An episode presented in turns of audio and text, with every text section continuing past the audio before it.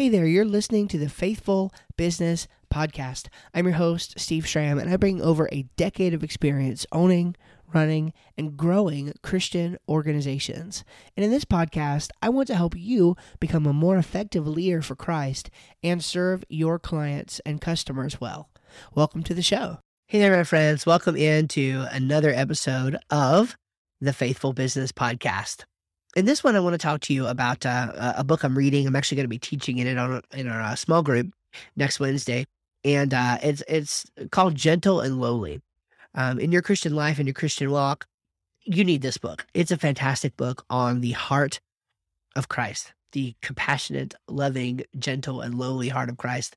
There's only one place in the entire Bible where he described his heart, and that is it.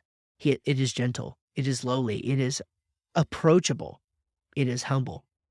And he wants to be in communion and relationship with you. Today's um, episode is going to be super short. I, I, just want you to reflect on this concept, okay? It doesn't even need like like first of all, go buy the book. Go buy the if you trust my opinion at all, I want everybody who listens to this podcast to go to Amazon and buy Gentle and Lowly if you don't already have it. If you do have it and you've been putting it off, please read it. It's a fantastic book. The subtitle, so you make sure you get the right thing, is called The Heart of Christ for Sinners and Sufferers. Totally get it. If you're a human being, but especially if you're a human being who has placed your faith and trust in Jesus, you need this book.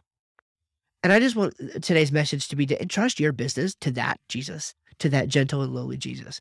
You know, when you feel overwhelmed, when your to do list is outrunning you, when your priorities seem out of whack, when your commitments are stressing you out, when your finances seem crazy.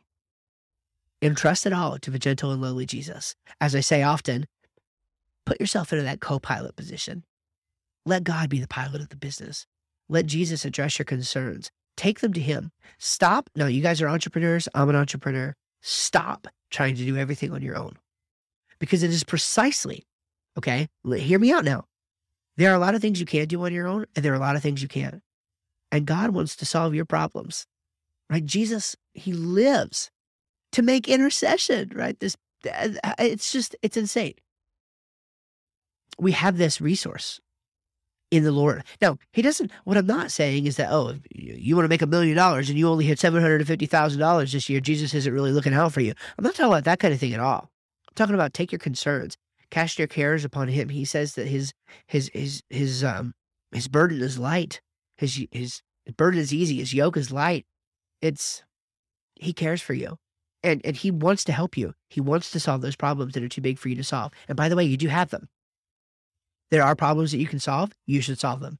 There are problems that you can't solve. He wants to. Take them to him. Entrust your business to the gentle and lowly Jesus. I love you. Easter's coming up. Let's be, all be thankful he is risen. Praise the Lord. He's risen indeed. God bless. Take care. We'll see you in the next episode of Faithful Business.